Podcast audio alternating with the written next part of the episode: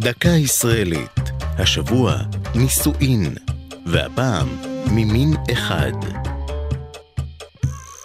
בארץ נערכים הנישואין לפי הדין הדתי, ומכיוון שדין זה אינו מכיר בנישואים חד-מיניים, בני זוג מאותו מין אינם יכולים להינשא בארץ. בשנת 2006 הכריע בג"ץ בעתירת חמישה זוגות הומוסקסואלים ישראלים שנישאו בנישואין אזרחיים בקנדה.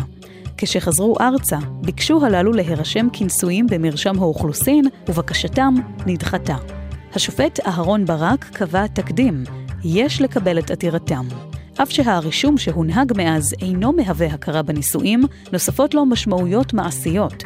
גופים אזרחיים, כמו בתי ספר ובתי חולים, אינם מבחינים בין רישום זה לבין הכרה ממסדית.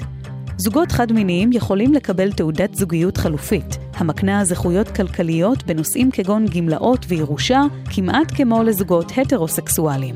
בחודש יולי השנה הכיר בית המשפט המחוזי בלוד בנישואי יוטה. זה טקס שבו נישאים זוגות באמצעות הזום בפני סמכות אזרחית במדינת יוטה בארצות הברית. משמעות ההחלטה היא כי אין מניעה מצד זוגות, בהם חד-מיניים, להינשא בטקס אזרחי מבלי לנסוע לחו"ל. זו הייתה דקה ישראלית על נישואין ממין אחד. כתבה עמליה נוימן, ייעוץ העורך דין ארתור שני והעורכת דין דקלה סומך קרם. עורך ליאור פרידמן.